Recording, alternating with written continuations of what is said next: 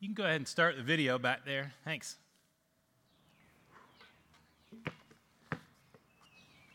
Have you all seen this during the pandemic? These things that are all over the internet, and it's this, well, I'll just let it speak for itself.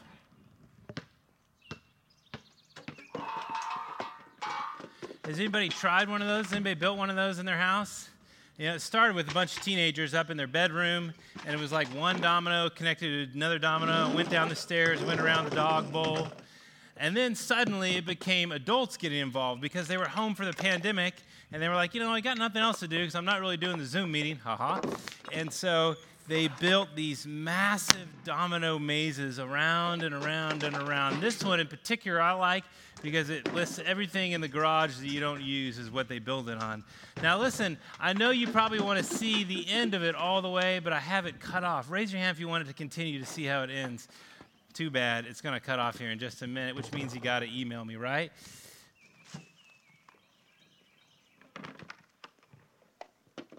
Isn't it fascinating to watch?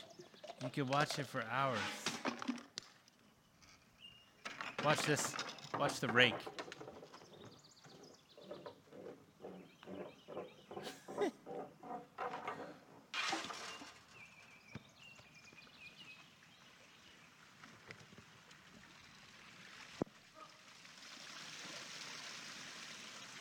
And it goes and it goes. You can stop it. That's good. Some people say that they spent 30 or 40 hours working on their little domino experiment. Here's the thing I love about those things is it's this great picture that one thing connects to another thing that bumps into another thing and leads to another thing and another thing and another thing and nothing. Nothing in life is just this one off that suddenly it goes, we don't know how, and it doesn't lead to anything else. Life is full of lots of events that are connected like a domino to a domino to a domino to a ball and to a rake in your backyard, right? Just think about life, all the events that are connected to all these different events. The same is true in the spiritual life. As we look back and we see God's grace, we see God in little moments connecting to big moments to connecting to events and things that may be hidden in our life that we don't even know, but somehow they happen and God continues the domino going forward, and that leads to another event and leads to another event and leads to God doing something amazing. The spiritual life is full of these dominoes. And over the last few weeks, we've been looking at these saints from the first century, these brand new Christians that were fully committed. That we look at them and they were fully committed. But the question is, what were the dominoes in their life that led them to be fully committed? How did they stay fully committed? If you're like me, I'm fully committed, absolutely, most of the time. I'm fully committed to the thing that works on m- my timeline. Well, most of the time I'm committed to the stuff that works on my time, but I'm really committed to the things that work on my timeline about the things that I'm interested in. But then again, some of the things I'm interested in, they change a lot. So it only works part of the time if I'm fully committed to that. Is that you? Or I am fully committed to being fully committed. Have you ever had that one before? Sometimes I don't even know what I'm committed to because I am actually committed to being committed, to trying to be committed to the thing that I'm actually committed to. How are we supposed to be fully committed to God and His mission? How do we do it? Well, Timothy is the person we're going to look at today. And what we see in Timothy's life are these three events, these three snapshots. So let's pray as we dive in. Father, thank you that you are not a one off, that you don't just have something happen and then you hope us to figure it out. You're not a pinball wizard. Our world is not spinning out of control, hoping to land on the right paddle to be pushed. But God, you're intimately involved in each part of our life. We pray that by the power of your Holy Spirit, you would bring Scripture alive for us. Speak to us today, Lord, as you spoke to Timothy. In Christ's name, amen. So if you got a Bible or your phone, turn to Acts chapter 16. We're going to look at three dominoes in Timothy's life, three events, three snapshots of Timothy's life that speak about how he was fully committed, how he stayed on the mission of God. So here's the first one Acts chapter 16. Follow along. Paul came also to Derbe and to Lystra. A disciple was there named Timothy the son of a Jewish woman who was a believer, but his father was Greek. He was well spoken of by the brothers at Lystra and Iconium. So here's where we first run into Timothy. Paul was um, also had these dominoes in his life, right? Paul was a hater of Christians, and he brushed up and had this amazing encounter with Jesus, and now he becomes a missionary. He's traveling around the Middle East, telling people about the good news, the gospel of Jesus. Paul's on the mission. Paul runs into Timothy. Now, after this service, I have a 10 minute special sermon on circumcision if you want to hang around and I'll tell you all about it. No, not really. But it is a vital, important part of what happens in this event. And so for Timothy, it says in verse 1 that he was a disciple. So, Timothy, at this point, he was a follower of Jesus, he was a disciple. Continue on. It also says his mother was Jewish, his Greek, his dad was Greek. So there was something about his life that now he was a follower of Jesus. His mom was a Jewish believer, his dad was Greek. Verse 2 he's well spoken of by the brothers, but he wasn't circumcised. Why is that important? That's a big part of this first domino for Timothy. Now, as a child, I don't remember what it was like to be circumcised. I must say, it probably didn't feel great. But to be a grown man and be circumcised, that probably didn't feel so good either. Right? So here's Timothy, a disciple, a follower of Jesus, being fully committed to the mission, being called out by Paul, this great missionary guy, to be a part of the mission. But for some reason, he wasn't circumcised. It's a little embarrassing that everybody else knows you're not, right? right? Or that you are, right? I mean, that whole discussion's got to be embarrassing for him. But look what happens in verse 3. Paul wanted Timothy to accompany him, and he took him and he circumcised him because the Jews who were in that places, for they all knew that his father was a Greek. So, this first domino we see for Timothy to be fully committed to the mission he had to make a pretty drastic life change. He said, Look, I'm willing to be circumcised. I'm willing to be literally changed physically to stay fully on the mission. For Timothy, it would have been a pretty big sacrifice. It would have been pretty embarrassing, pretty awkward.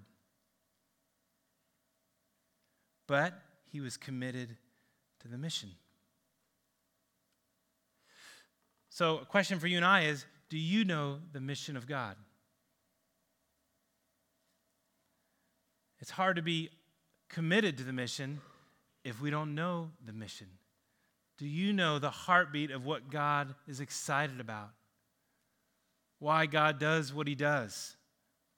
Do you know God's mission? Do you know the mission of God for your own life? Are you making sacrifices so you are on the mission? Are you fully committed to that mission in your own life? Do you know how God has wired you? What your gifts are, what your talents are, what your passions are? So you can be more readily on the mission. Lastly, are you just flat out living on that mission? It's hard to be on mission and fully committed to it if you don't know what it is. But I don't think that was the first domino for Timothy. It's the first domino we see of Timothy's life. But I don't believe that was the first domino. I don't believe his full commitment to the mission was that first one. I think it was later on down. So let's look at the second snapshot. This is the next one. Turn over to Philippians chapter 2. Philippians chapter 2, 19 to 22. There's another moment, another snapshot in Timothy's life. So now he has been circumcised, he has been out on mission with Paul. He's a disciple, he's a believer. We see he's fully committed to the mission. And then Paul says these words about Timothy. So follow along. He says, I hope in the Lord Jesus Christ to send Timothy to you soon, so that I too may be cheered by news of you. He says, For I have no one like Timothy. I have no one like him who will be genuinely concerned for your welfare. For they all seek their own interests, not those of Jesus Christ. But you know Timothy's proven worth. How, as a son with a father, he has served with me in the gospel. So, a couple things going on here. Paul is describing that Timothy, one, is fully committed to the mission, but he says this he says, Timothy doesn't seek his own interests. So here's the other domino. One, he's fully committed to the mission, but here Paul's saying not only is he fully committed to the mission, he doesn't seek his own interests. Look at the wording. For two, for I have no one like Timothy who will be genuinely concerned for your welfare. He seeks your welfare. That's the interest that Timothy has. He seeks your welfare. And then 21, for they all seek their own interests. He's doing a paradox. They all seek their own interests, not Timothy. He doesn't seek his own interest.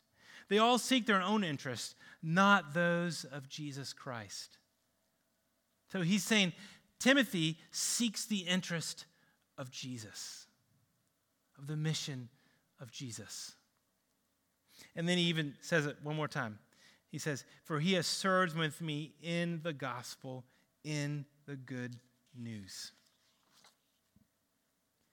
So, a question for us this morning to think about is can you and I be fully committed to the mission if we just know the mission and that's all? If we just know the mission of God, is that enough to keep us going in our Christian life? This weekend, we're going to do our chores at our house. My kids are awesome at their chores, they're really good. I, on the other hand, so today we need to sweep and mop the bathroom and kitchen. Bathrooms, plural, and kitchen. Now, is my fully committed knowledge of the mission of cleaning my bathroom enough to get my bathroom clean? Okay, underneath the masks, I know what you're saying, but I can't hear you. Is my knowledge of the mission enough to make it be done? It's not. It's just not. There's so many things in our life that we are fully understand and fully committed to that mission, but the knowledge of the mission is not enough. So that's why Paul says he is seeking the interests. Not only does he know the mission, now Timothy is seeking the interests. So, a couple questions. Whose interests interests are you most invested in? What things are you finding valuable and you're putting value to and you're seeking? Are those interests enough to feel you to be fully committed? What gospel? He says here, the gospel of Christ. What gospel are you serving? Is that powerful enough to keep you fully committed? I don't think that fully committed to the interests of another and the interests of Christ, that's really important. But I still don't think that's the first domino for Timothy. So, first, he is fully committed, he knows the mission, but that's not the first one. He is seeking the interest of others, pouring out himself for others, but that's still not the first domino. It's proven. My interests are very important for others, but that doesn't keep me fully committed to them. Just doesn't. That's just life. Is what you're committed to enough to keep you committed to it? So let's look at the third snapshot. Turn over with me to 1 Timothy chapter 4. This is the third snapshot for Timothy, the third event, the third moment for Timothy that speaks of these dominoes in his life that spoke of how he was fully committed. For this is 1 Timothy 4. Here's where we are. He's been on mission with Paul. He was circumcised. He was fully committed to the mission. He's been um, shown that he is totally has all his interest in the interests of others, seeks the welfare of others, is interested in the mission of Christ. He's now a pastor. He's leading a church. He's, a, you know, having influence on others for the gospel. And then Paul says a really important things. Start at verse 10. For to this end we toil and strive because we have our hope set on the living God, who is the Savior of all people, especially to those who believe. And then he says this to encourage Timothy. Here's another domino here. Command and teach these things. Let no one despise you for your youth, but set the believers an example in speech and conduct, in love and faith and purity. Until I come, devote yourselves to the public reading of Scripture, to exhortation and to teaching. So he's saying, Timothy, even though you're young, don't be discouraged. Set this example of serving and loving others and being solidified to the mission and having interests of others. But verse 10 is the domino. Look what he says. For to this end, and he uses we now, he's, he's pulling in the readers here, he's pulling in Timothy. For to this end we toil and strive because we have our hope set on the living God, who is the Savior of all people, especially to those who believe the Lord Jesus Christ, is what Paul is saying. He's saying, Timothy, you are fully committed to the mission. That is uh, absolutely fantastic. He said, I can see it in the way you've been circumcised and taken these great steps. He said, Timothy, you are completely sold out in the interests of others. But he says, to this end we toil, that we put our hope on the one behind the mission. If you only know the mission, is it strong enough to keep you going? And I'm going to say it's not. The one behind the mission is the fuel to keep you on the mission. The man behind the mission is the one that fully grows a committed life to the mission. You know, just this past week, a great uh, Christian evangelist and apologetist, all the news came out about terrible things he had done in his life. Really sad story. And it's another picture of these great pastors and teachers and leaders of churches that have lived this life behind the scenes that nobody knew about. Oh, they were absolutely committed to the mission. They give everything for the mission. They've sold millions of books. You've read them, I've read them. They had their interests totally sold on the interests of God and the interests of the mission. But somehow they lost the one behind the mission.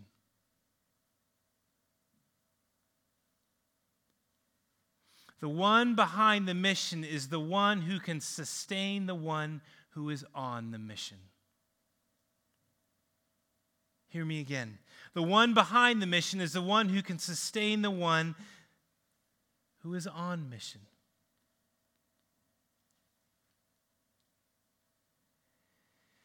Well, the year was 1963.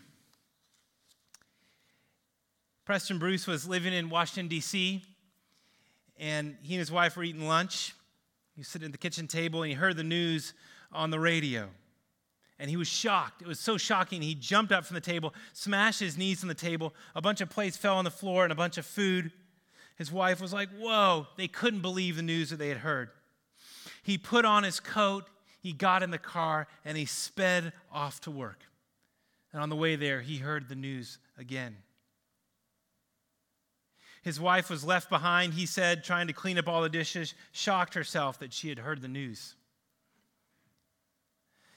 Mr. Bruce was unflappable. He was committed to his job. You can put that picture up there if you want. There's a great picture of him. He was a doorman, he was a butler at the White House and he was fully committed to his job. He knew the mission back and forth of what his job was. But as he drove to work that day, he was shocked about the news. He was going 55. He said, he said this, I didn't realize how fast I was going, he would say later, as the policeman pulled behind him in the motorcycle and turned on the lights and pulled him over. And he said, What's the hurry? Officer, Mr. Bruce said, the president has been shot. President Kennedy. The policeman hadn't heard yet. He was stunned. He said, Get in your car and follow me. And the policeman got in the motorcycle and took off. Mr. Bruce got in his car and followed him all the way to the White House. See, Mr. Bruce had been at the White House and worked there for years and years and years. Folks that work at the White House, they work 60 hours a week a lot of times, especially depending on their job. Everybody loved Mr. Bruce. Just the morning before President Kennedy was shot, Mr. Bruce walked he and his family out to the helicopter in the White House lawn, said goodbye to the president. President Kennedy said this to him. He said, I'm leaving you in charge of everything. And they kind of joked back and forth. He said, Run things the way that suits you best. And they kind of joked. They got on the helicopter and they headed to Texas.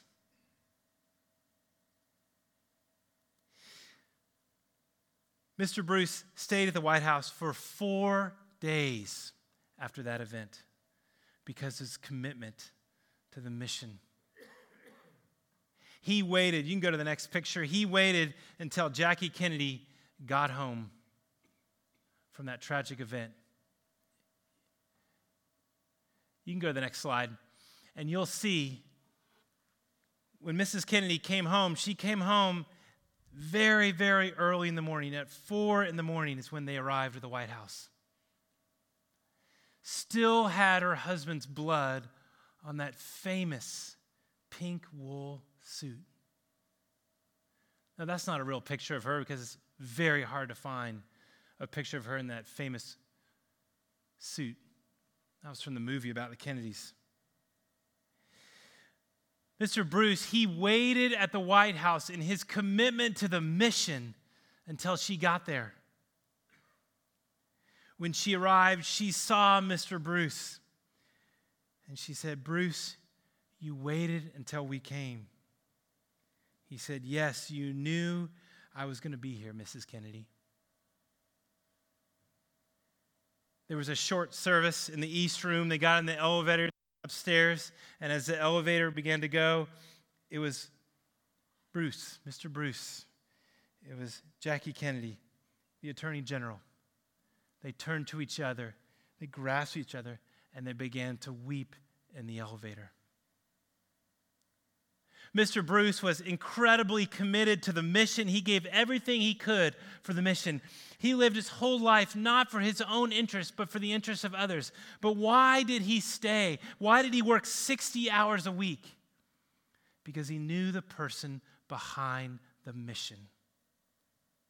He knew the person behind the presidential seal. He knew the president. That's why he waited. It was personal. Just imagine for a moment. Just imagine for a moment a people who could be fully committed, not to a president, but to a God man. Imagine a people who could be fully committed, not, not because they know the mission, not because they're trying to live out of their interests for the mission itself, but because we know the man behind the mission. Imagine what it's like for a people to love the Roanoke Valley because we know that our person behind the mission, oh, he was bloodstained.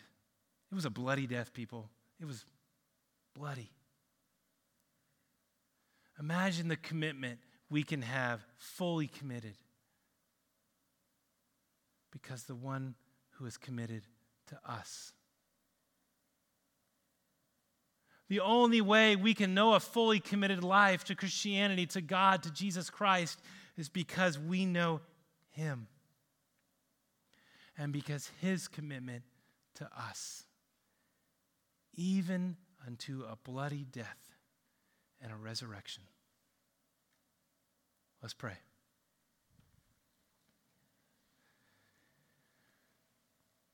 Father, we pray that you would help us again Help us again to see the cross.